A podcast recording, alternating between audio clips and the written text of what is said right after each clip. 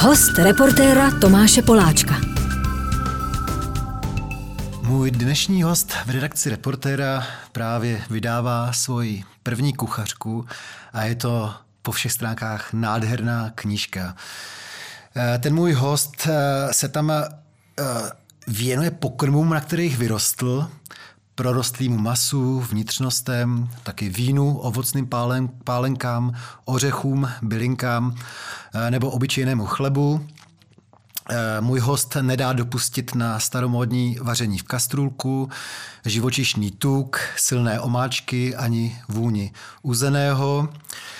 Eh, rád by vyzdvihl ve skrze prosté, laciné a mnohdy opomíjené ingredience, jež kdysi byly obvyklou součástí tuzemských jídelníčků, pšenici, kroupy, kopřivy, trnky, rybíz, šneci, morek nebo hovězí oháňka, protože tohle ho naplňuje větším vzrušení než eh, foie gras ananasem, nebo 18-hodinové meny vařené v plastovém kondomu, servírované na břidlici a zahalené v efektních oblacích ze suchého ledu a tekutého dusíku. Já myslím, že už jste eh, mnozí z vás eh, dokázali odhadnout, kdo naproti mě sedí. Vítám Martina Pecinu. Hezké odpoledne, děkuji za pozvání. Dobrý den, což je samozřejmě taky vynikající a vyhledávaný typograf a grafický designer a autor té výtvarné podoby mnoha krásných knížek. Teď jsi mě trošku přechválil, takže se budu červenat. to je jedno, tohle to je audio podcast. Neřekli jsme, jak se jmenuje knížka, která právě vychází. Jmenuje se Jazyk, srdce, mozek, krev. A protože vy se jmenujete Pecina a já Poláček, tak mě nemohlo nepotěšit, že jako první ze tří citátů, kterým jste tuhle kuchařku uvedl, je Karel Poláček a jeho věta. Po českém obědě jest seděti a tupě zírati. Co je to za provokaci? Proč jste vybral zrovna tenhle citát od Karla Poláčka? Uh, já jsem velkým milcem i různých historických publikací a jak už to tak bývá v každém oboru, na který si vzpomenete, pokud chcete v něm něčeho docílit, tak je potřeba podívat se do historie, čili eh, různé odkazy na ať už eh, literaturu obecně nebo literaturu gastronomickou nebo gastronomické pořady, protože dalším citátem je například Jiří Babica, také můj velký oblíbenec, tak to je něco, co vás dokáže posunout maličko dál a občerstvit. A mým záměrem bylo, aby ta kniha v sobě obsahovala určitý vtip a světonázor a konkrétně tento citát, myslím, v sobě krásně dokáže obsáhnout takovou tu představu o české kuchyni, která je těžká a je potřeba odpočinout si potom tři dny, když náhodou sníte vydatný oběd s osmi knedlíky. Což je ale předsudek z pohledu 21. století? Je a není. Ono hodně záleží řekl bych na tom, jaká je proporce jídel, protože asi není úplně nutné, aby každý pokrm byl zakončen dezertem, který má 8500 kalorií a asi ani není nutné, aby všechny omáčky byly dělány na tom klasickém třeba bešamelovém základu nebo eh, na jížce obecně. Takže záleží na tom, co z té české kuchyně, potažmo rakouské, potažmo německé, potažmo francouzské, které všechny ovlivnily nás, si vybereme a také jak jakým způsobem vůbec budeme se surovinami pracovat. Čili já tam vidím docela velký prostor pro nějakou drobnou invenci, protože velká invence asi se nedá očekávat v gastronomii, ale ta vám umožní i ta naše česká nebo moravská jídla, řekl bych, zmodernizovat a možná i odlehčit. A ještě jak jsem vás uvedl, tam eh, zaznělo eh, to slovo šneci. Jo? A to je jedna z věcí, kdy si právě nejsem jistý, jestli si ze mě nestřílíte. Zrovna tenhle recept už jsem si přečetl a vy tam fakt smrtelně vážně píšete, že stačí nachytat si ty šneky eh, na zahradě. Já si říkám, hele, nevím.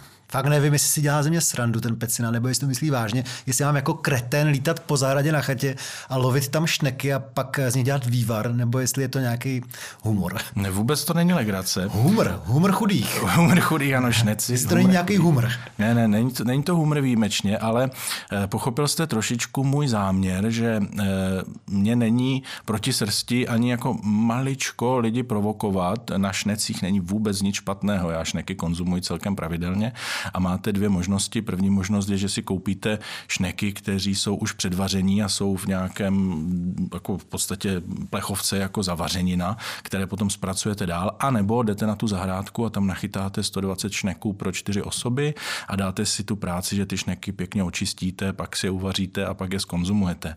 Ale původně, a docela mě mrzí, že se mi to vlastně nepodařilo dokončit, jsem chtěl mít i recept na pečenou kočku v té knize, mm-hmm. která by se dala teoreticky zaměnit na králíka, ale eh, pak jsem se rozhodl, že nebudu provokovat příliš. Ale vy jste pejskař, ne? Já jsem byl dlouhodobým pejskařem, nedávno jsem přišel o svého čtyřnohého kamaráda, ale vzhledem k tomu, že měl 15,5 roku, tak ke konzumaci již nebyl vhodný. Jde mi o to, jestli uh, jste neměl podobný záměr i se psem. Na kočku jste si troufal, ale že byste tam hodil jeden recept taky se psím masem, to vás nenapadlo? E, to mě nenapadlo, přiznám se, nicméně této problematice se tam v závěru věnuji a e, vycházel jsem právě ze starší oborové literatury a dočetl se, že zejména v oblasti Nové Paky patřili psy mezi vyhledávané gastronomické zážitky. Jak všichni víme, tohle podkrkonoší je zvláštní spiritistický kraj, kde se vyvolávaly tradičně duchové a podobně, takže mě to vůbec nepřekvapuje. Mě, Ale... to, mě to nesmírně zaujalo a když jsem tuto informaci potom zveřejnil na sociálních sítích, tak jsem byl takřka ukamenován jako požírač psů, ačkoliv jsem bohužel dosud žádného psa nesnědl. Nová paka, vy jste z hranic. Uh, vy jste z hranic na Moravě, oni to jsou hranice, že jo, ale my to známe díky přesně, tý, přesně. Uh, díky té propasti a díky té uh, stanice vlakový, která se jmenuje Hranice na Moravě. S chodou okolností, tam se narodila moje máti, jak to je propojený tady s Karlem Poláčkem, tak moje máti se narodila v Hranicích, moje babička tam žila, ale minulý týden jsem tady na podcastu měl uh, Sašu Langošovou z kapely November Second, tak uh, jste skoro podobný ročník, tak uh, jestli náhodou se se Sašou neznáte. Neznáme se osobně, ale já jsem ten váš rozhovor zaregistroval a vlastně mě hodně potěšil a pobavil, poněvadž když jsem byl chlapec asi 15 letý, tak už existovala kapela tady Saši Langošové, která se jmenuje November Second a já jsem jsem chodil už v polovině 90. let na jejich koncerty, takže si velice dobře vzpomínám na hudbu, kterou hráli teď a občas eh, zaregistruji i jejich nové věci. Hmm. Její manžel eh, Roman Helcl hraje na kytaru v té kapele a už v tom podcastu jsme se bavili, jaká to byla líheň v těch devadesátkách, že tam bylo desítky kapel a některý byli úspěšní. V rámci mm-hmm. tvrdé muziky to byly ty Silent Stream Godless Elegy. Přesně. Eh, Petr Marek dodnes eh, vynikající ze svojí kapelou Midi lidi. Byla to opravdu taková eh, meka alternativnější muziky. Ano, ano, v těch 90. letech hudebně opravdu hranice hodně žili, dokonce tam probíhal takový festiválek, který se jmenoval Rokové hranice a tam všichni tady tito mladí absolventi různého granického gymnázia a podobně vystupovali a někteří z nich se hodně proslavili, třeba ta kapela Silent Stream of Godless Elegy, kterou jste zmínil, patří mezi mé vlastně nejoblíbenější, znám se s některými lidmi z té kapely, kapely, kdysi jsem pro ně dokonce navrhoval webové stránky a tak dále, takže eh, všechno je krásně propojeno. Je, protože při přípravě na uh, Sašu jsem se podíval na stránky tam, tamního gymnázia, které nevím, vy jste to asi nestudoval, vy jste byl na nějaký výtvarné škole někde jinde, že jo? Přesně. Uh, a tam jsem si všiml na seznamu uh, těch žáků, kteří prorazili i současného účastníka jiný já jsem neřekl, že byste vyhrál nějakou televizní soutěž. To tak jo, vy jste vidět to jsem rád. Uh, Masterchef, a to úplně zapomněl. No, ale teďka usiluje, možná ještě pořád si ho nevyhodili o vítězství v jiné soutěži, taky hraničák, cukrář, který se jmenuje Josef Maršálek. Taky byl na stránkách toho uh, gymnázia uvedený. Tak to jsem vůbec netušil a ukazuje se, že hranické gymnázium opravdu bylo velkou líhní. Uh, je to tak, no. A kdy jste jedl šneka poprvé? Už v dětství? Ne, ne, to ne.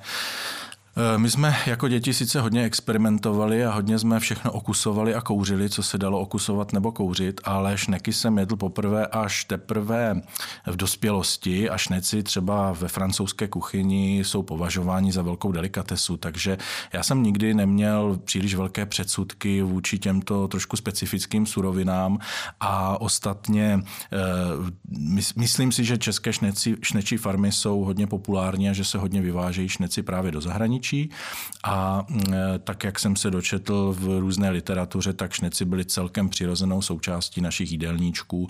E, dokonce mě zaujalo to, že údajně na Luhačovicku si chlapci napichovali šneky na klacíky a e, opíkali nad ohněm a následně solili vlastní močí, takže To je znovu otázka, do jaký míry to je humor. Jako zní to logicky poměrně. Není to humor, tato informace pochází z velmi seriózní, obří, olbřímý knihy, která má asi tisíc stran od Antonína Václavíka a jmenuje se Luhačovské zálesí.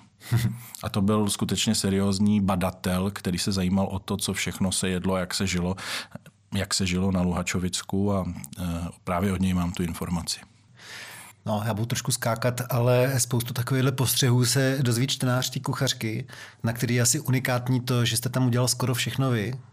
Fotky, obrázky, gra, grafiku, tyhle ty texty, recepty se samozřejmě musel odzkoušet asi na sobě a na svojí manželce. Mm. takže to musela být neskutečná práce na to, že jste vyhrál tu soutěž před rokem, takže počítám, že tou dobou jste asi pojel ambici vytvořit knihu.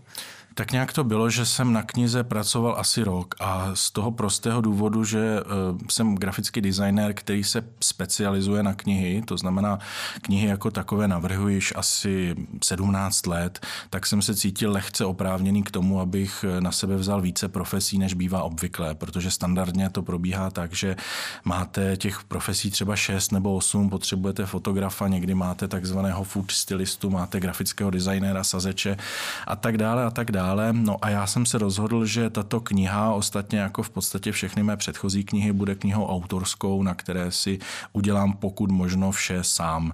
Nesnad z toho důvodu, že bych si myslel, že jsem nenahraditelný a že jenom já dokážu všechno udělat dobře, ale vyšlo mi to jako řešení úplně nejpraktičtější, že eh, je to taková práce, řekl bych, sochařská, protože sochaři postupují podobně, taky ubírají z nějakého materiálu až do cílí eh, určitě určité dokonalosti nebo dokonalosti, které jsou v daném okamžiku schopni. Já jsem to měl stejně, takže jsem buď přidával nebo ubíral, než jsem docílil tvaru, se kterým jsem byl spokojen.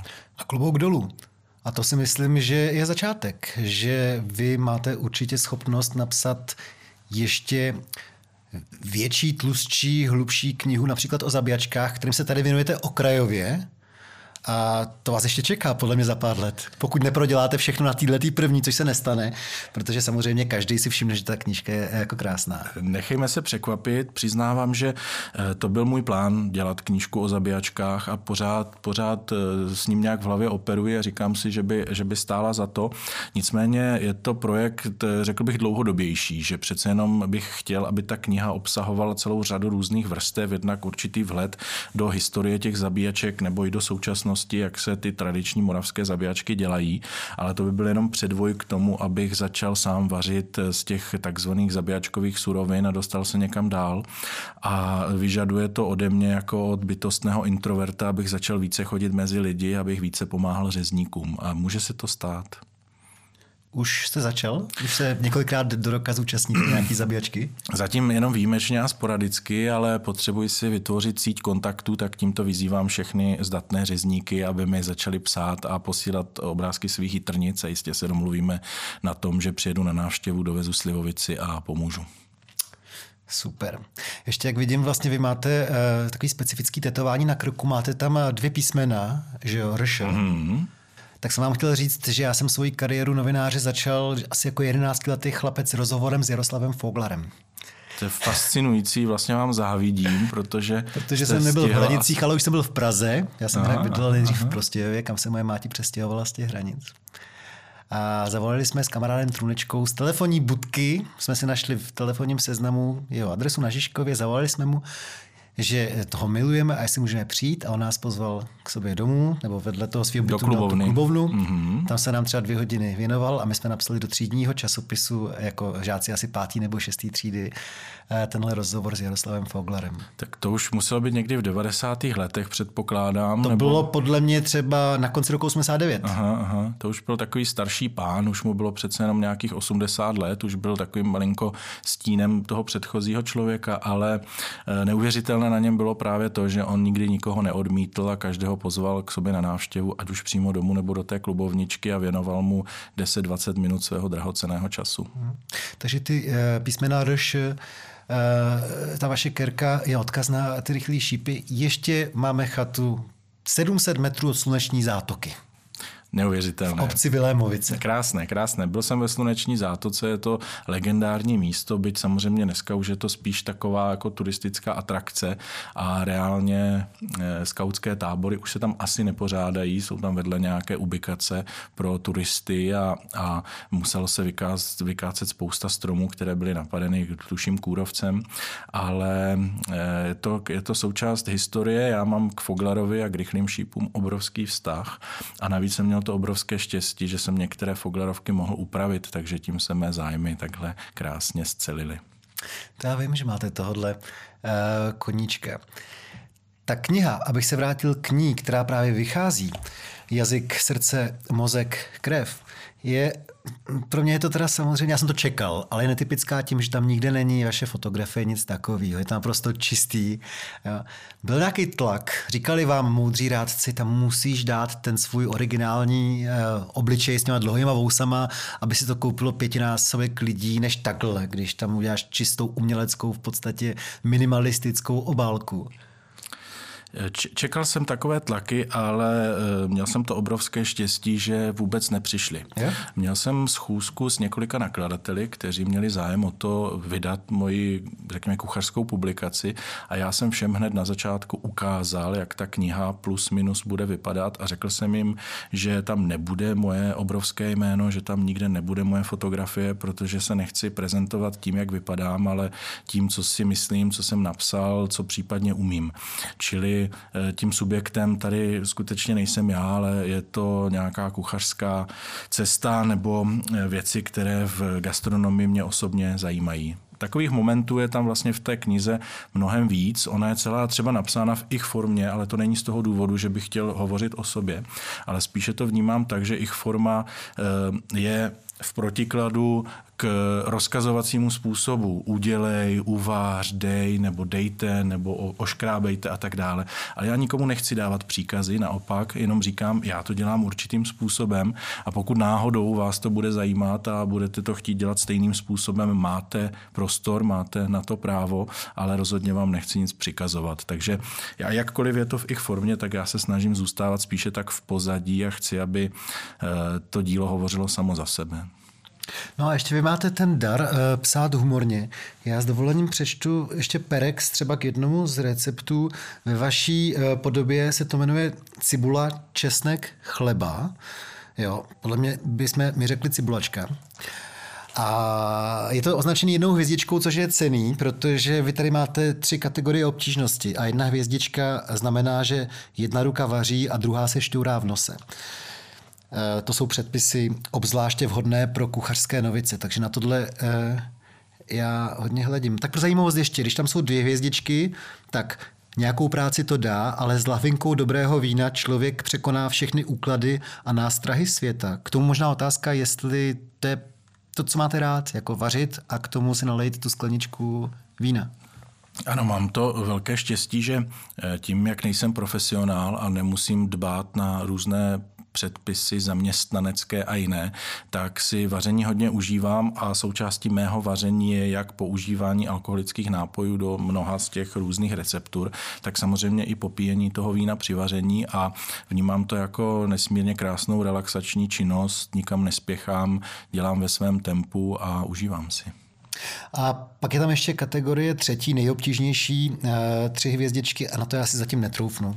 Eh, než kvůli, eh, vůbec nevím, jestli tam právě nejsou nějaký vtipy z vaší strany a jestli bych to eh, vůbec, jestli bych nenaletěl, jo?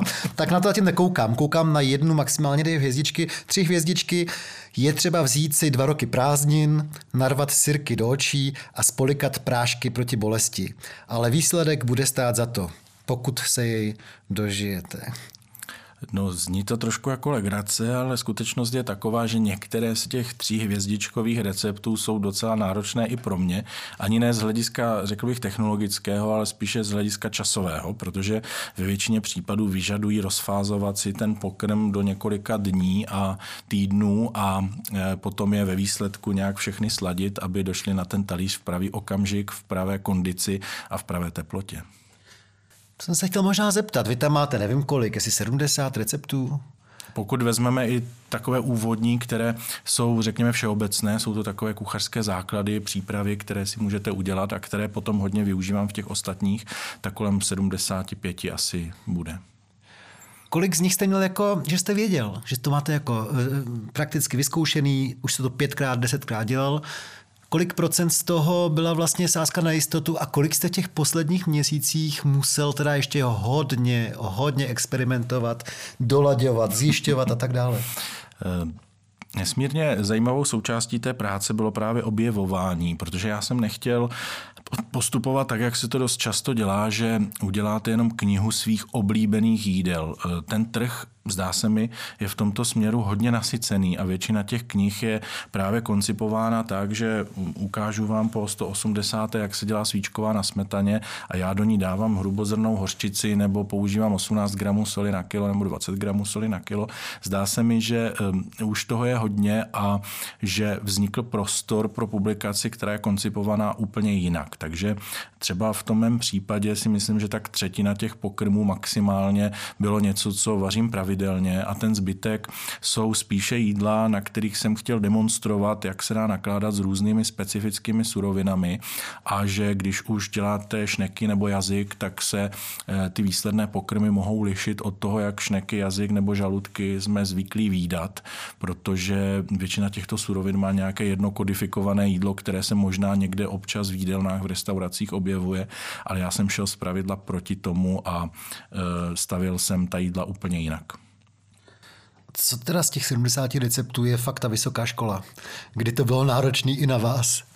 Ehm, jedná se hodně často o eh, různé náročnější omáčky, protože tam třeba je ehm, Eh, věnovat obrovskou spoustu času tomu, že si uděláte právě přípravy, že si uděláte něco, čemu se ku příkladu říká demiglas, nebo v mém případě je to spíš glas, já tomu říkám glaze, což je eh, omáčkový základ, který se vyrábí asi 48 hodin a pak se dále teprve s ním pracuje. Takže ve chvíli, kdy se vám v tom recepisu eh, sejde více do takovýchto příprav, tak už musíte hodně plánovat dopředu a, a víte, že vám to dá hodně práce.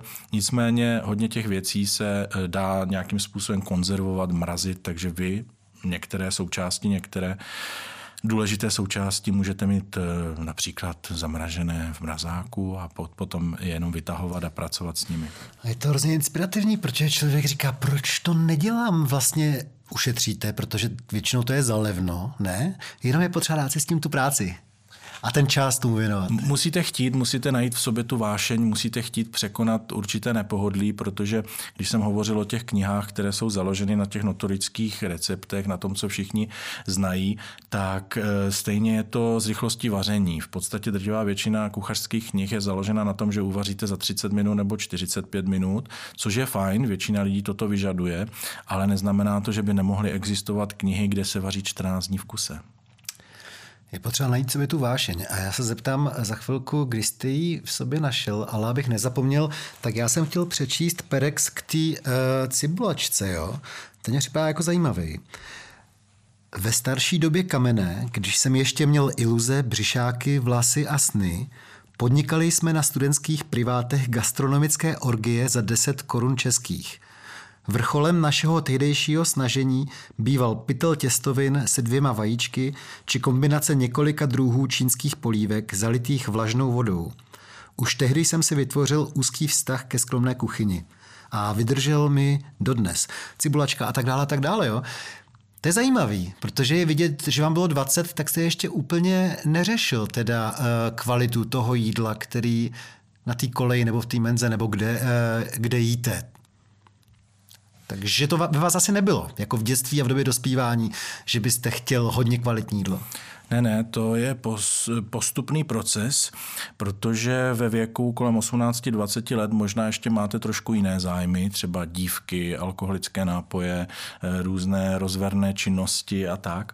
A teprve časem si začnete uvědomovat, že když hodně rád jíte, takže je potřeba hledat zdroje, eh, řekněme, toho eh, uspokojení na různých místech. A dojdete k závěru, že a možná si to ještě pamatujete, jaká byla úroveň restaurač produkčních zařízení třeba kolem roku 2000 nebyla úplně valná. Já jsem o pět let starší než vy, já si to pamatuju líp no, než vy. Tak ve všeobecnosti to nebylo moc valné a stalo se mi mnohokrát, že jsem přišel eh, na, pro nějaký kulinářský zážitek a odcházel jsem eh, o něco chudší a nepříliš uspokojený. Takže díky tomu postupně jsem začal přemýšlet o tom, že i já bych si mohl něco vytvořit a e, viděl jsem kdysi nějaký gastronomicko-naučný pořad, který se věnoval italské kuchyni a ta italská kuchyně mě tehdy hodně zaujala protože jsem viděl, že eh, v podstatě z několika málo surovin je možno docílit eh, velice kvalitního a krásného jídla. Takže díky italské kuchyni jsem se postupně dostal k vaření a začal se pouštět do náročnějších projektů. Takže třeba v 25. Takže před 15 lety, dejme tomu, jste se do toho pustili. Tak nějak by to mohlo být. Asi, no, když mě bylo tak 25, 26, možná 27, tak jsem začal s těmi nudlemi a omáčkami z rajčat a, a postupně jsem se propracovával k chlebu a propracovával ke složitým třeba francouzským omáčkám, které vyžadují určitý čas a finesu a nejsou to jenom povařená rajčata. Jste mě úplně připomněl tu moji babičku z těch hranic. Ona docela dobře, myslím, že výborně vařila a ještě si to uměla hrozně hezky pochválit. Vždycky je, to se mi povedlo, to jsem měl hrozně rád. Jo? A vy to máte taky, trošku jinak, ale v této nové knižce dělala nám často takové jednoduché věci jako nudle s mákem nebo nudle se strouhankou. Úplně se mi to připomněl, jak to je ta babička, ona pak už byla z Prostějova, ale když si žila v Hranicích, pracovala tam v lékárně nebo kde, eh, tak tohle nám dělala, tyhle ty nudle. No, jsem rád, že jste zmínil zrovna nudle s mákem, protože to není něco, co by patřilo mezi mé oblíbené pokrmy, spíše eh, bych se tomu dnes jako malinko posmíval, byť samozřejmě to není směšné, ale i tahle jídla, která jsem příliš rád neměl, jsem se snažil nějakým způsobem zapracovat do své vlastní knihy. Takže nudle s mákem jsou v ní obsaženy a jsou skombinovány s uzeným masem a strnkovou máčkou, kterou dělám úplně jinak, než se klasicky dělala trnková máčka, ale když Eh, eh, ji ochutnáte a když si dáte všechno dohromady, tak přesně ty chutě tam jsou, jenom eh, to dochucení a ten, ten, ty kuchařské postupy, které používám, jsou jiné a slouží k tomu, abychom z každé suroviny dostali co nejvíce chuti a aby měla tu správnou konzistenci, jakou já si třeba představuji. Já jsem hodně háklivý právě na silné chutě. Mám rád, když ty věci, když dáte nějakou surovinu do úst nebo omáčku a máte ji takzvaně plnou pusu, že vás uspokojí stojí dvě, tři lžíce omáčky a nemusí to být nutně litra půl. E, ještě vlastně jsem si vzpomněl, kdy váhám, jestli nejde o humor. Vy tam teďka zpočátku máte poměrně jednoduché věci, jakože e, nakládané okurky a houby a podobně.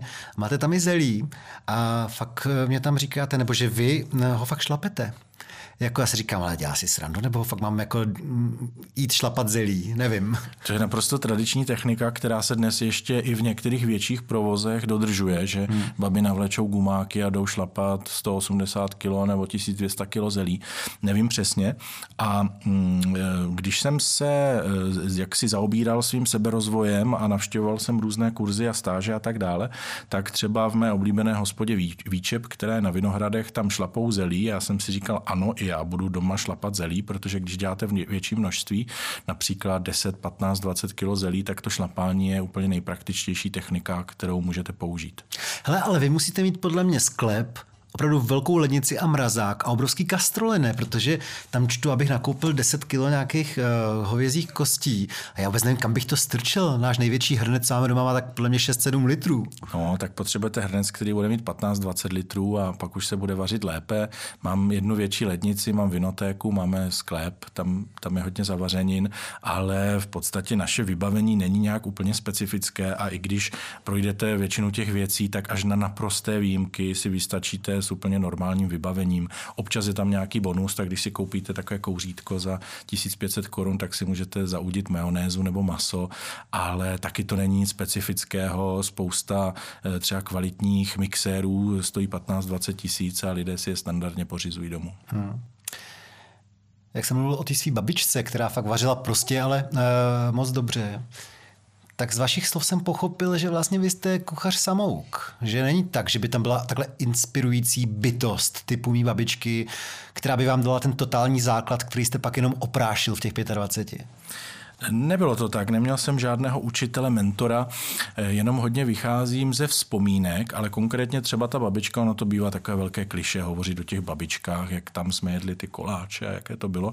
Ale skutečně eh, moje babička s dědou byli specifičtí v tom, že ještě měli takové to klasické, opravdu velké hospodářství, ve kterém jste našel všechna hospodářská zvířata, na která jste si vzpomněl, pěstovali na zahradě všechno možné, ať už to byly brambory, švestky, eh, měli jedlé kaštany, ovocné stromy, pařeniště, zkrátka úplně všechno eh, co se dá vyjmenovat.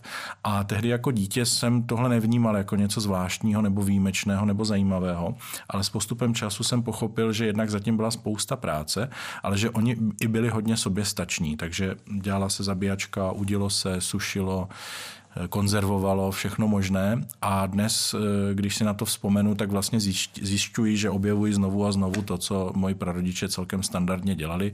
Byť oni eh, samozřejmě nepoužívali úplně ty kuchařské techniky, které používám já, ale co se týče surovin, tak to bylo hodně podobné. Eh, před časem jsem začal konečně udít, konečně jsem si pořídil udírnu a vždycky, když udím klobásky, tak si vzpomenu na klobásky, které dělal můj děda, které by se dneska asi nazvaly valašské klobásky nebo moravské klobásky a jsou relativně jednoduché, založené na eh, takové výrazné mm, struktuře, kde vidíte opravdu větší kusy masa a dochucují se velice jednoduše jenom solí, pepřem, česnekem, kmínem, případně trochu majoránky. Tak to je takový etalon, ke kterému já se snažím dostat a vždycky, když dělám ty klobásky, tak vzpomínám na to, jak chutnali ty dědovi.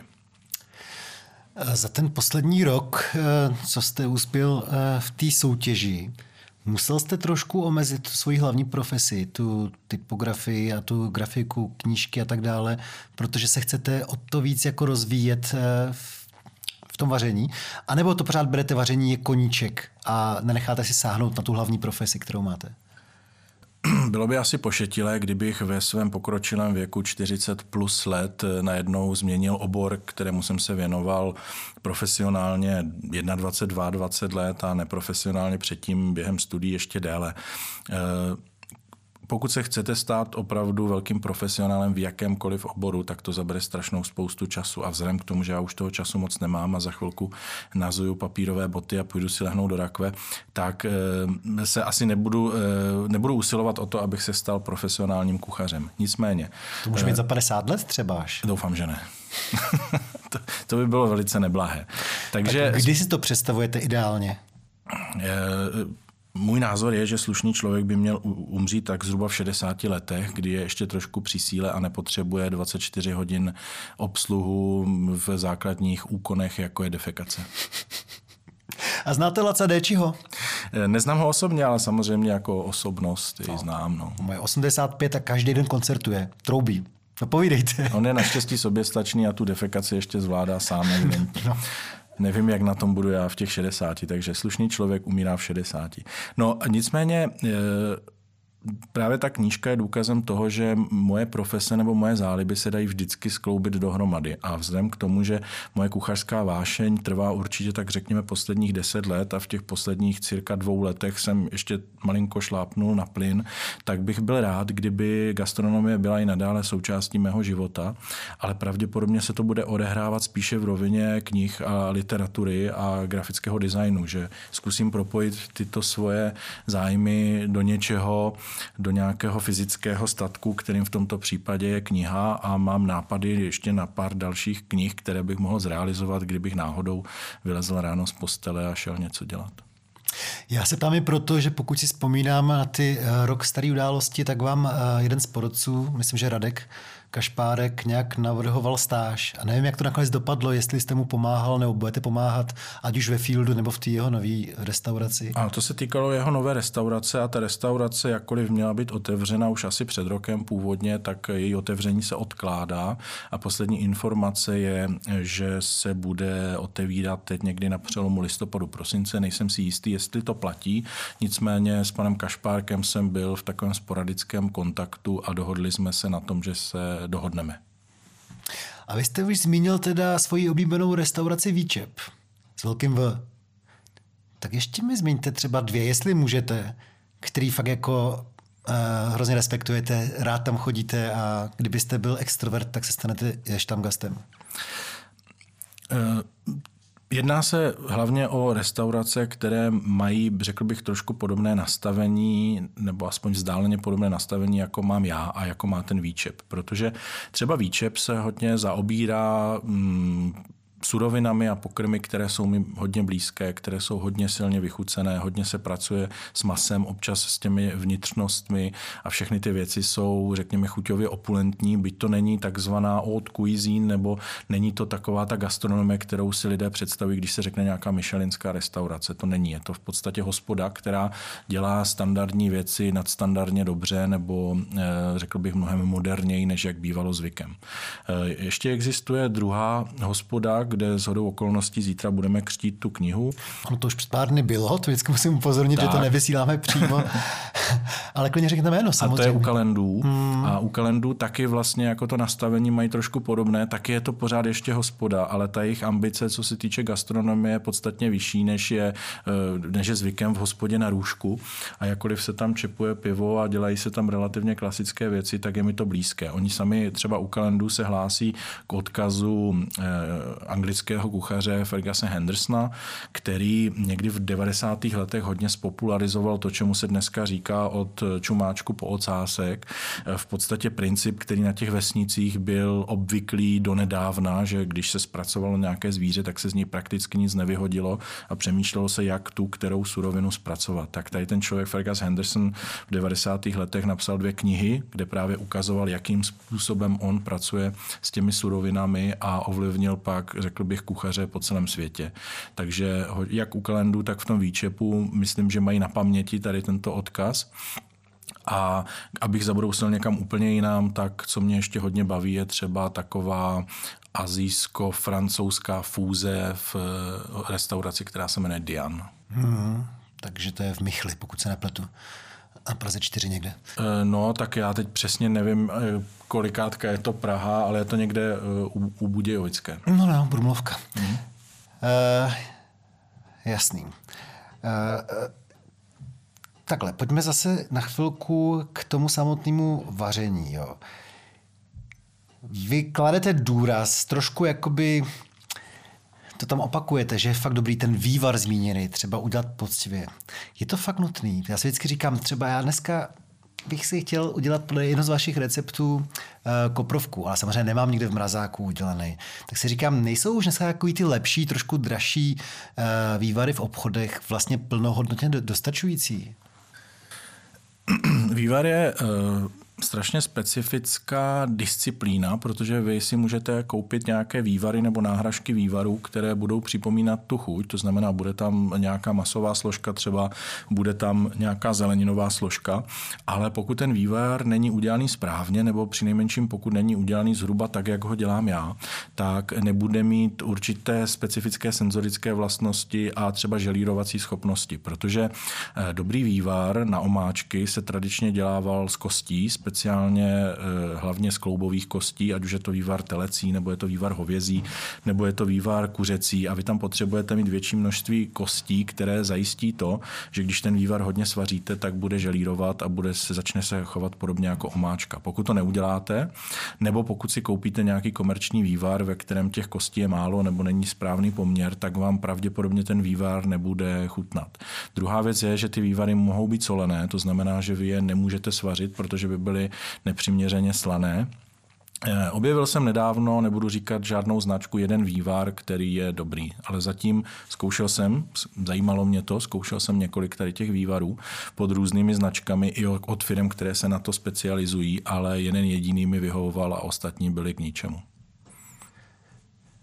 Zkusím i vaše knedlíky třeba a tak dále, ale budu, jako zkomplikuje se mi život. Začnu si dělat tyhle ty věci všechny sám, protože podle toho vašeho receptu na ten karlovarský knedlík mi to nepřipadá, že to je jak moc těžký, ale nikdy jsem to ještě nedělal. No, tak karlovarský knedlík není složitý, tam jediné úskalí je, že musíte jako docílit správné konzistence toho těsta, aby se vám potom ten knedlík třeba nedrolil, to se může stát, ale eh, já myslím, když to dvakrát, třikrát vyzkoušíte, takže na to přijdete. A puste se do vývaru, kupte si 10 kg kostí, 15-litrový hrnec a budete mít dobrou zásobu pro spoustu různého vaření. Ať už dělám jakoukoliv polévku nebo omáčku, vždycky tam patří nějaký vývar, nikdy se do něj nedává takzvaný vývar kohoutí alias voda. Z kohoutku. Hlejte se, ještě jedna věc. Uh, vy máte partnerku nebo manželku, Manželku, ano. která zároveň dělá stejný obor jako vy, to znamená, že se věnuje taky e, grafickému designu, která vás přihlásila e, nebo vás ponoukla k tomu, abyste šel do té televizní soutěže Masterchef, ale co vlastně nevím, jestli ona s váma sdílí ty chutě, jestli má ráda ten týž nebo hodně podobný typ kuchyně a vaření jako vy. Jak to probíhá vlastně takhle u vás doma? Třeba moje žena maso vůbec nemusí. A měl bych s tím problém. Kdybych začal teďka každý den vařit podle vaší kuchařky, tak že není na tom maso vlastně moc. Hodně ženských dneska na to maso není. Je to tak, já mám asi to velké štěstí, že manželka neprotestuje a že si zvykla na to, že mám rád pokrmy, které jsou hodně výrazné a které často nevždy obsahují maso, ale když už neobsahují maso, tak je tam nějaká hodně silná, výrazná složka, která má tu takzvanou pátou chuť umami, jako jsou třeba houby. Máme hodně rádi houby. Takže eh, i ty ostatní pokrmy nemasité jsou jako hodně vydatné a hodně výrazné a mm, ku podivu, jestli náhodou mi nelže, tak je má ráda. Asi bylo potřeba říct, že moje žena, ačkoliv se tím zas tak moc nechlubí, tak je velice dobrá cukrářka. Ona se několik let věnovala, řekl bych, francouzské cukrařině, má celou řadu publikací a v tomhle jsme se krásně doplňovali, že zatímco já mám na starosti ty slané pokrmy, tak ona se věnuje zejména sladkým. Čili my máme hodně společných témat a vlastně, když jsme se seznámili, tak kromě toho, že oba pracujeme jako grafičtí designéři, s tím, že žena zároveň ještě ilustrátorka, tak jsme hodně debatovali i o jídle a E, mezi naše největší záliby patří lehnout si do postele a spát se něčím dobrým. To vám dovolí jíst posteli, jo? E, ona láteří, protože já jsem trošku prase. Jak mě to všechno odpadává, tak mám plné vousy jídla, plnou postel jídla a ona potom musí tu postel čistit, zametat a tak dále. Vzala to na sebe, toto břímě, ale stále ještě jsem nedostal zákaz a stále ještě se díváme na různé pokleslé filmy a seriály a jíme u toho bramborák. Co e, ve vašem pohledu je ten pokleslý seriál, prosím vás, to mě zajímalo. Uf, tak teďka jeden eh, můj oblíbený pokleslý seriál alias Guilty Pleasure je velice populární seriál Eliška a Damian. Ten, mm. jsem, ten jsem celý zkoukl a místy jsem se bavil docela dobře, místy trošku méně. Ehm, mám to rád, no. Ehm, baví mě, když se díváte na Eh, nějaký hodně kvalitní eh, filmový snímek, tak si neuvědomujete, jak důležité je, aby všechny ty jednotlivé věci byly v souhře, aby eh, ten snímek měl hlavu a patu, aby všichni zaměstnanci v úvozovkách, kteří na tom pracují, odvedli dobře svoji práci, protože ten výsledek vlastně vypadá přirozeně ta dokonalost působí přirozeně. Kdežto, když dělají nějaký nepříliš kvalitní film nebo seriál, takový amatéři nebo lidé, kterým na tom nezáleží nebo které to nezajímá, tak najednou vidíte strašně moc různých chyb a nedostatků a můžete si vzít papír a tam vypsat 85 věcí, které jsou na tom špatně. Můžete nad tím přemýšlet, můžete vlastně uvažovat vůbec nad eh, nějakým médiem, co všechno je potřeba k tomu, aby výsledný tvár dával nějaký smysl. Takže tímto já se bavím. A jak jste říkal, že teda si nosíte eh, to jídlo eh, do postele, tak i v té knížce jsem se dočetl vlastně, že vy tradičně asi u vás doma možná denně děláte vajíčka na různé eh, způsoby. To je zajímavé, protože za toho našeho dětství jak ať už prostě nebo v hranicích asi nebylo moc způsobů. Dělali se na tvrdo, na měko, možná i na hniličku a dělali se jako nějaký míchaný a volský mm-hmm. oko, tím to haslo. Jako, jo. Mm-hmm. vy asi máte těch způsobů mnohem a mnohem víc, který střídáte, aby se se nezbláznili z vajíček. Tak mnohem víc asi ne. Já jsem velkým přívržencem třeba míchaných vajec, eh, což míchaná vejce, ale můžete dělat zase 15 různými způsoby podle toho, jestli do nich budete něco přidávat. No řekněte mi váš, protože je zajímavý, že třeba někdo nedává vůbec jako cibulku, dejme tomu, že jo. Někdo dává parmezán nakonec. Blázni, jak, to blázni, co dávají parmazán. Eh, já když už náhodou si to chci na konci vylepšit, tak dám trošku másla. Někteří zahraniční šéf-kuchaři používají třeba smetanu, ale to se mi nezdá tak dobré jako máslo, protože smetana má jenom kolem 30% tuku, za to máslo má 82% tuku, takže vždycky to tučnější bude ve výsledku lepší a, a pomůže docílit velké krémovosti. Ale eh, právě ta míchaná vejce můžete dělat úplně čistá, že je uděláte jenom na másle. Cibulka fakt není potřeba. Cibulka cibulka není potřeba. Já bych cibuli jako takovou nedoporučoval, spíše bych používal šalotku. Mm-hmm. Šalotka je jemnější a je potřeba ji nakrájet hodně najemno, nechat jenom ze sklovatě, nedělat ji na barvu jako do nějakého guláše. A potom, co my hodně rádi používáme, tak jsou buď houby, a ty houby se můžou dát do základu, nebo se mohou restovat bokem, nebo udělat kombinaci obojího, nebo použít trošku lanížového oleje. Ty houby vždycky musí být trošku dokysela, takže když se dělají separé, tak na konci pár kapek citrónu, třeba použít trošku másla ještě nakonec. Eh, používáme do základu velice často zauzenou pančetu italskou, která má taky krásnou chuť, takže už tady z tohoto jednoho jídla můžete udělat třeba pět, šest různých variací a tak je to skoro se vším. Když eh, budete mít nápad, že si uděláte na snídaní zastřené vejce, tak si můžete udělat vejce do skla, vejce benedikt, různé variace. A ještě se vám stane, že se vám nepovede třeba zastřený vejce, nebo už je to rutina úplná? Eh, zrovna včera eh, jsem dělal asi osm zastřených vajec, protože jsem, jsem, jsem byl na návštěvě a jedno z nich se mi nepovedlo. No, stane se. A může to být ale asi kvalitou toho samotného vejce, ne? že třeba už bylo nějaký jetý trošku nebo starší? Přesně, nebo... to říkáte správně a to jste ještě nestihl přečíst celou mou knihu, tam to zastřené vejce je napsáno a existuje na to několik technik, ale základní je, že ta vejce by měla být čerstvá. Když máte staré vejce, tak se vám pravděpodobně to zastřené vejce nepodaří.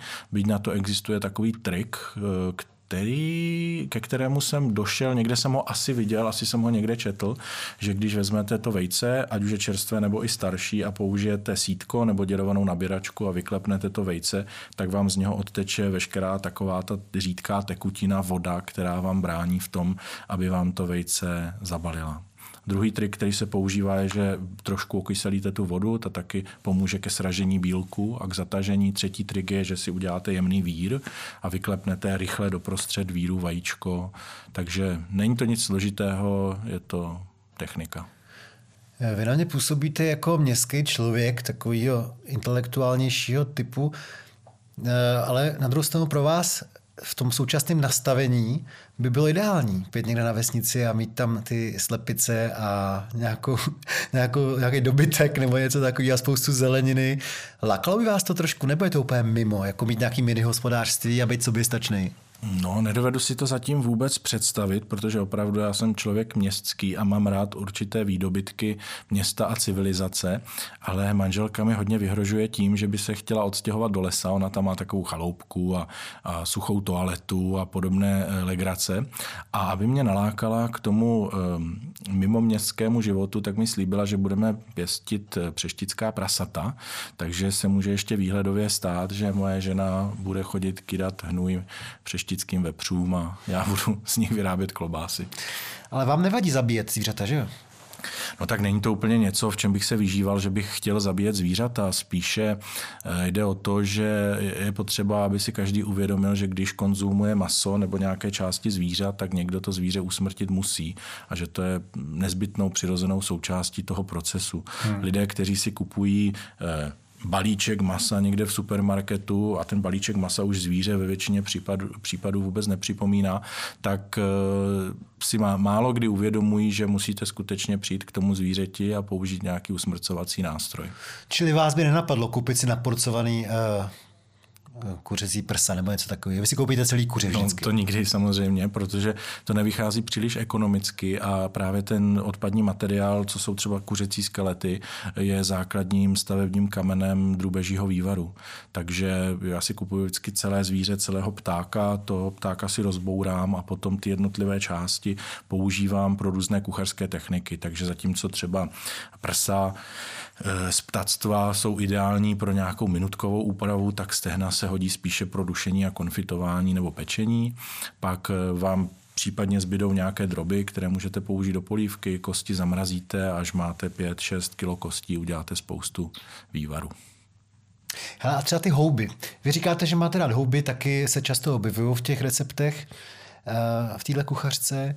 Co to znamená, že když eh, je srpen, tak každý víkend jdete se ženou uh, do lesu a chodíte s košíkem a prostě nakládáte a tak dále? Nebo, nebo máte nějakou tržnici, kde uh, máte svého dodavatele? Jak to ve vašem případě vlastně je? Mm, ve většině případů houby nakupujeme. Jednak já nejsem moc schopen se probudit třeba dopoledne, abych šel ráno na ten sběr hub a druhým důvodem je, že jsem barvoslepý, takže já těch hub moc neuvidím, tak byla by to možná příjemná procházka po lese, ale pravděpodobně bych nic nenašel. Čili používáme spíše různé jiné sběrače a dodavatele ale když je ta sezona, tak se právě snažím stále kupovat, kupovat houby a některé jíme rovnou, některé konzervujeme, některé mrazíme v másle se krátce zarestují jenom s máslem houby a máme plný mrazák hub, které potom využíváme třeba přes zimu, na jaře a tak dále. Jo, další, na co se chystá mi potom kulajda. Máte rád kopr evidentně, je tam v mnoha, mm-hmm. v mnoha receptech je kopr, což jsem, co jsem rád. Kopr má u nás e, takovou neblahou pověst, ale ta je způsobena téměř výhradně školním stravováním. A víte, protože... že mě hrozně chutnala. Já jsem si vždycky chodil přidávat, dokud mě dávali. To, to jsem úplně miloval už školní jídelně, tu koprovku. No, možná, že jo, možná, že v některé školní jídelně dělali dobrou koprovku, anebo člověk na to neměl tak vysoké nároky jak už to tak bývá u všeho, vždycky, když eh, vlastně jako poznáte, ochutnáte, objevíte něco nového a kvalitnějšího, tak je nesmírně těžké vrátit se k tomu standardu, který jste znal předtím. A myslím, že tak podobně to bude i s tou kulajdou nebo s tou koprovkou. Na kulajdu já jsem pes, takže kulajdu jsem si dával mnohokrát někde a ne vždy jsem s ní byl spokojen. A kulajdu nebo koprovku, to jsou samozřejmě pokrmy, které jsem do knihy zahrnout musel, ale každý, kdo se do jejich přípravy pustí, tak uvidí, že vlastně jako ten technologický způsob je hodně odlišný od toho, jak se dělala koprovka nebo kulejda ve školní jídelně. A ve školní jídelně se používal výhradně, takřka výhradně kopr mražený, který v podstatě se k ničemu nehodí.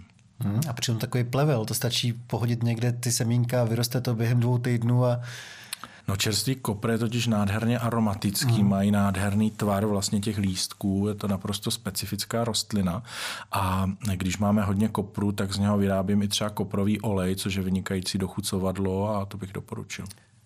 Já vím, protože já jsem si četl recept na tu vaši koprovku a tam je napsáno, že na konci tam zakápnout koprovým olejem. Tak jsem říkal, no, takže nemám vývar domácí a nemám ani koprový olej. To musím teprve začít. Já to dneska začal číst tu vaši knížku. Ale koprový olej vyrobíte za 10 minut. To není nic složitého. Klidně vám řeknu technologickou přípravu.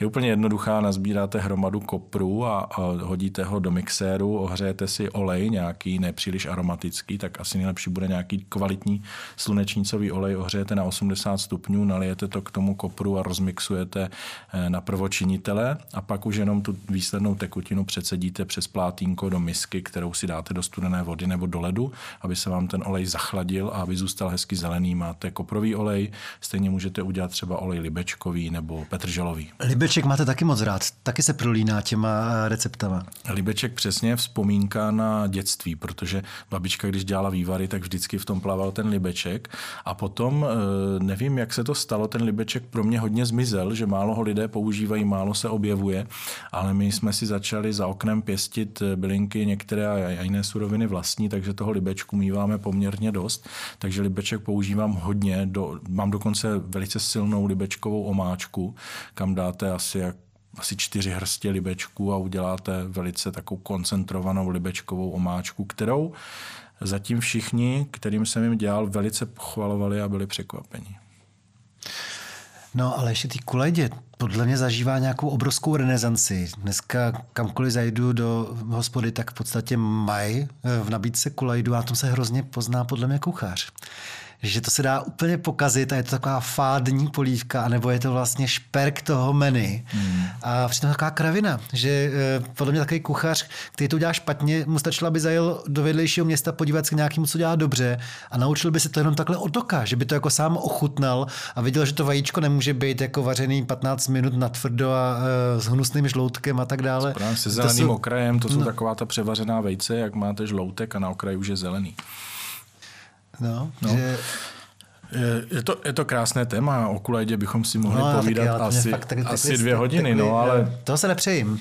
Tam jsou samé dobré věci, že jo? Když máte dobrou bramboru, když máte dobré vejce, když máte ty houby, které jsou naprosto esenciální a kopr, tak z toho uděláte prostě fantastickou polévku, ale nemůžete použít 11% smetanu a, a rozvařit houby a, a dát nechutné brambory rozvařené a tak dále. Tak se nebavíme o kulajdě, ale jenom o kousek vedle pojďme k té vaší koprovce, kterou si chci já dneska udělat i navzdory tomu, že to nebude z eh, domácího vývaru, až nebude ten koprový olej možná. Jak jste uvažoval, eh, když jste vymýšlel tu svoji podobu koprový omáčky? Já si teď nepamatuju, s čím ta koprovka tam Já je. Já to před sebou otevřený, takže jestli chcete, tak se můžete... Jo, takhle, tak ta je jednoduchá, ale to je právě to je krásná věc, protože tohle je koprovka, která je eh, s bramborami, řekli bychom, v popelu. Mm-hmm, to mě překvapilo. No, no, no, no. A to je taky vzpomínka na to, jak děti měly ve velké oblibě tady tyto jednoduché pokrmy, někde jste si udělal táborák, zahrabal jste tam brambory a, a pak ta kouřová popelová chuť vám eh, dodala vlastně jako úplně jiný prožitek, než na jaký jsme zvyklí, když vezmete brambory a uvaříte je ve vodě s trochou soli. Takže to si myslím, že patří mezi takové ty úplně esenciální záležitosti, jednoduché věci, které si každý může vyrobit. Stačí trochu sena pro králíka a uděláte si doma brambory. No, jak říkám, má to jednu hvězdičku, takže je to fakt pro v podstatě amatéry recept, takže proto se na to uh, troufnu. Jo. Ale tak co je tam ještě jako vychytávka oproti tomu, na co jsme jako zvyklí z běžný hospody, když vám nabídnou koprovou omáčku? No, Ona je většinou s houskovým knedlíkem, což teda tady samozřejmě vůbec není, tady je úplně jiná příloha vlastně, což je lákavý. Klasická omáčka se dělá koprová většinou tak, že uděláte světlou výšku, to znamená vezmete máslo, mouku a do toho někdo dá vodu, někdo dá vývar a smetanu takhle víceméně, jako když to zjednodušíme, pak se do toho naháže nebo rozmixuje trocha kopru.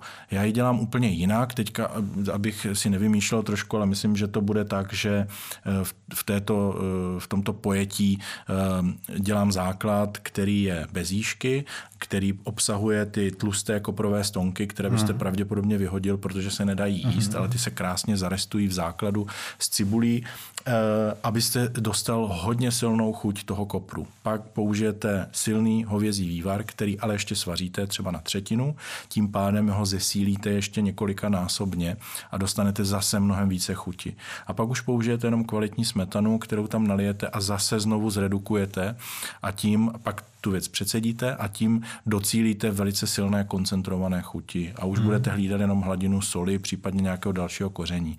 No a ten kopr tam budete mít ve více podobách. Jednak máte částečně kopr zarestovaný v základu, pak použijete čerstvý kopr nahoru na dozdobení a případně ještě ten koprový olej. Pokaždé ten kopr bude chutnat trošku jinak, ale ve výsledku vám udělá takovou krásnou, eh, pestrou chuť.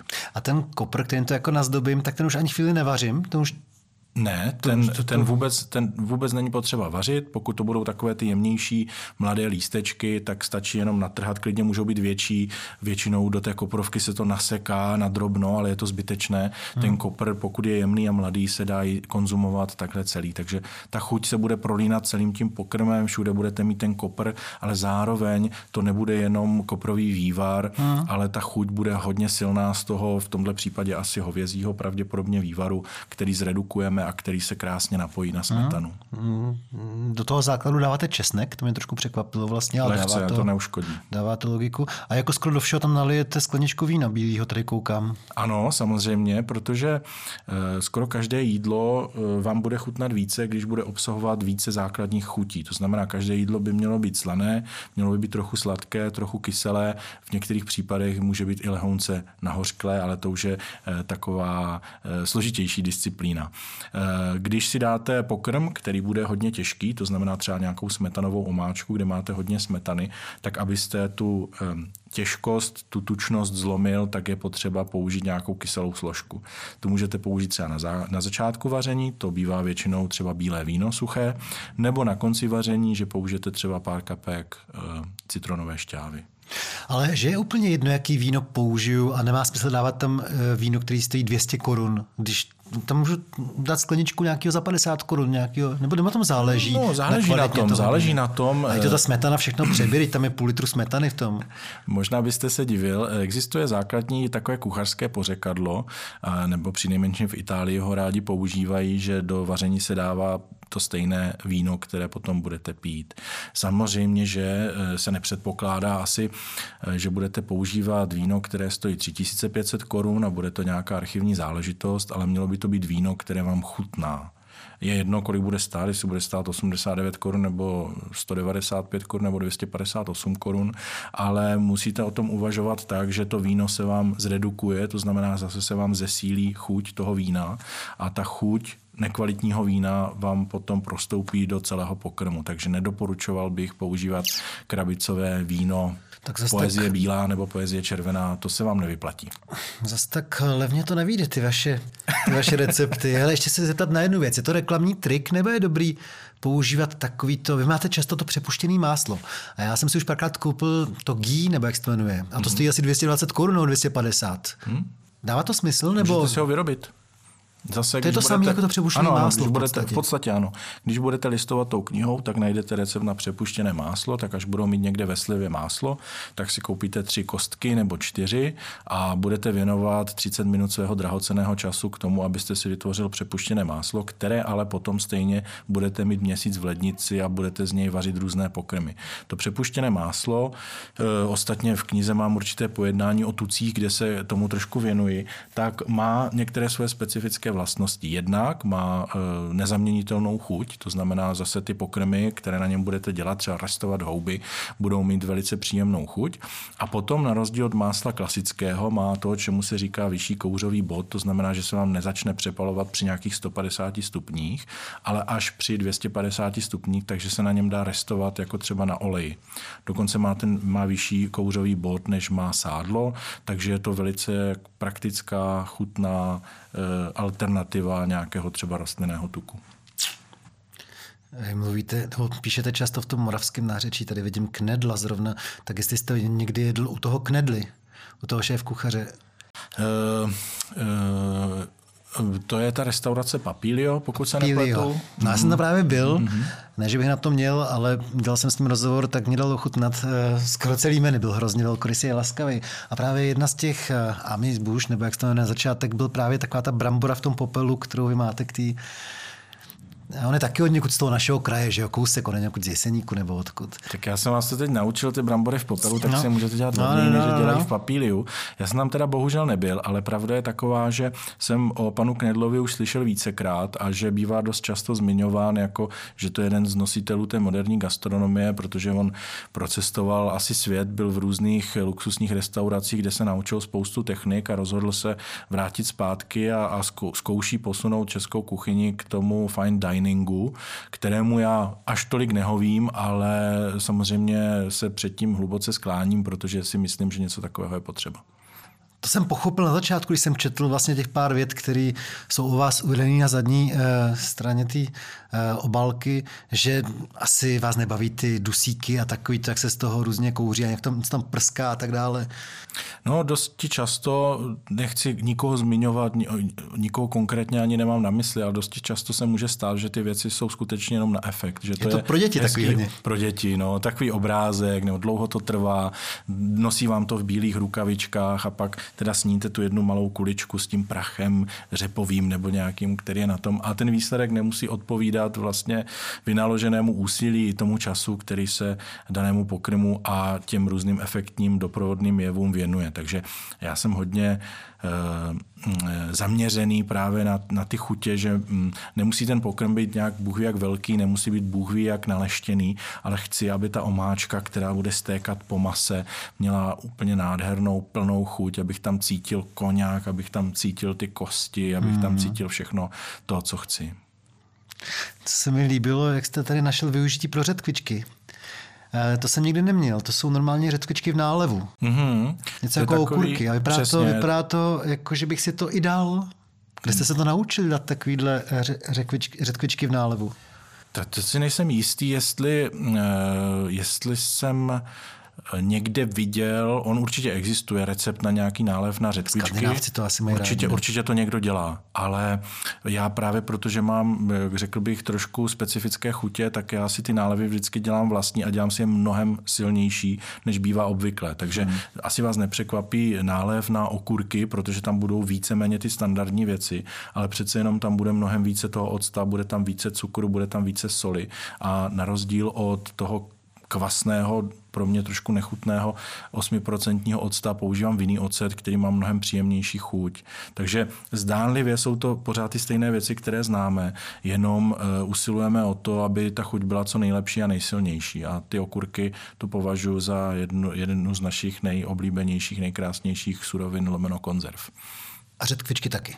Řetkvičky mám taky moc rád, teď někdy asi předevčírem jsme si otevřeli jednu flaštičku. Ta naložená řetkvička chutná úplně jinak než čerstvá, ale kouzlo je právě v tom, že třeba komponujete nějaký pokrm a dáte si tam kousek řetkvičky naložené, kousek řetkvičky čerstvé, která vám krásně křupne a která bude chutnat jinak a docílíte takového pestřejšího a i harmoničtějšího výsledku.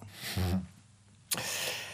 Eh, my to pak musíme ukončit a budeme pokračovat ještě chvíli pro předplatitele reportéra. A tak na závěr tyhle první a další části možná uh, zase nevím, do jaký míry to byl humor. Vy jste doopravdy barvoslepý. To nějak nesedí k vaší profesi. k vaší skutečný a hlavní profesi, teda grafika. No, teď, jsem, teď jsem to prokec. Dlouho jsem to tajil, ale už jsem to pár lidem a pár klientům řekl, že jsem barvoslepý, ale v našem kontextu se tomu spíš říká porucha barvocitu. To není barvoslepost totální, že bych neviděl barvy, nerozeznával barvy, ale některé vlnové délky, konkrétně u mě se to týká zejména zelené a hnědé barvy, které jsou v tom spektru vedle sebe, tak nerozeznávám dobře, zvláště v nějakém shluku. Ehm, někdy v 14, 15, 13 letech, když se chodilo k praktickému praktickému lékaři, tak tam většinou měli takové tabulky, říkalo se tomu třeba Ishihara test a to byly takové barevné puntíky, ve kterých máte vidět nějaké číslo nebo písmeno, tak na tom jsem těžce pohořel a tam se zjistilo, že trpím poruchou, poruchou barvocitu, kterou ale má asi 11% mužů, takže to není nic zvláštního. Zvláštní je to v případě, když jste grafický designer, který jezdí do tiskárny a řeší jemné nuance, jemné odstíny barev. Ale já to mám asi taky, jo. Mám s tím pořád problém, protože nevím proč, ale v koupelně máme víc členů rodiny, dohromady nás tam pět a z mého pohledu máme třeba tři z nás stejně barevné ručníky. A podle všech ostatních jsou každý úplně jiný. Takže ty debile, ty se zase utřel do toho a toho ručníku. Já říkám, no ale já prostě je nerozeznám od sebe. Ale jeden je modrý a druhý šedivý, ne? Tak dostávám pravidelně jednou za čtvrt roku vynadáno, že jsem se utřel omylem do jiného, protože nerozeznám, nerozeznám ty tak barvy. to budete mít asi taky. Hmm, asi jo. Eh, ta varianta, co mám já, že to je třeba zelená a hnědá, je docela fajn, to nevadí. Hmm. Když máte třeba červenou a zelenou, tak máte problém, protože pak vám nikdo nevydá třeba řidičské oprávnění. Což je hrozný. A ještě jednu věc jste uh, zmínil, Totiž já vám to věřím, tady s tou barvoslepostí, ale e, když jsem dneska se připravoval na tenhle rozhovor, tak jsem si pustil nějaký, já nevím, dva měsíce starý třeba e, podcast, kde jste tomu reporterovi právě, že jste vykastrovaný. tak jsem si říkal, tak to je stý. No, ale tady barvosle, barvoslepost vám věřím. Tak můžete mi věřit i tu druhou věc, tak je to pravda. Já sice mám smysl pro humor, ale nejlepší humor je ten, který e, vychází z reality. Proto i třeba drtivá většina, drtivá většina těch věcí, o kterých se píše v té mojí knize, kterou jsme rozebírali, tak má nějaký reálný základ. No, tak dobrý. E, dobře. Ale ještě jednu věc jste řekl, a tak nevím, jestli je pravda nebo ne, že málo kdy se vám povede předpolednem vylíst e, z ložnice. To je taky pravda. No. Vychází to eh, jednak z mé profese, protože já jako grafik, typograf eh, jsem zvyklý pracovat nejlépe v noci, protože v noci je klid, nikdo neobtěžuje, nikdo nevolá, nikdo nezvoní, nikdo nic nechce, neposílá e-maily a mně se tak kolem jedné, druhé raní začne dobře pracovat konečně, takže někdy sedím u toho počítače do čtyř, někdy do půl sedmé, je to různé, tak z tohoto titulu potom si eh, dopoledne pospím. Moc krát děkuju, že jste přišel. Moc krát děkuju, že jste si dal tolik práce s tou krásnou knížkou, která je inspirativní určitě nejen pro mě. Ještě mi tady, Martine, vydržte chvíli, ale zatím děkuju. Já taky děkuji a děkuji za vaše krásná slova. Pokud vás bavila první část rozhovoru s Martinem Pecinou, tak moc doporučuji i tu druhou, následující. Martin vysvětluje mimo jiné důvod, proč nemá rád většinu lidí. Říká, z jakého důvodu nepřijímá žádné reklamní spolupráce. Zasvěceně vypráví o ovocných pálenkách, což je jeho koníček, eh, nebo o dezertech. Eh, v jeho případě samozřejmě o dezertech s vepřovou krví. Takže příjemný poslech.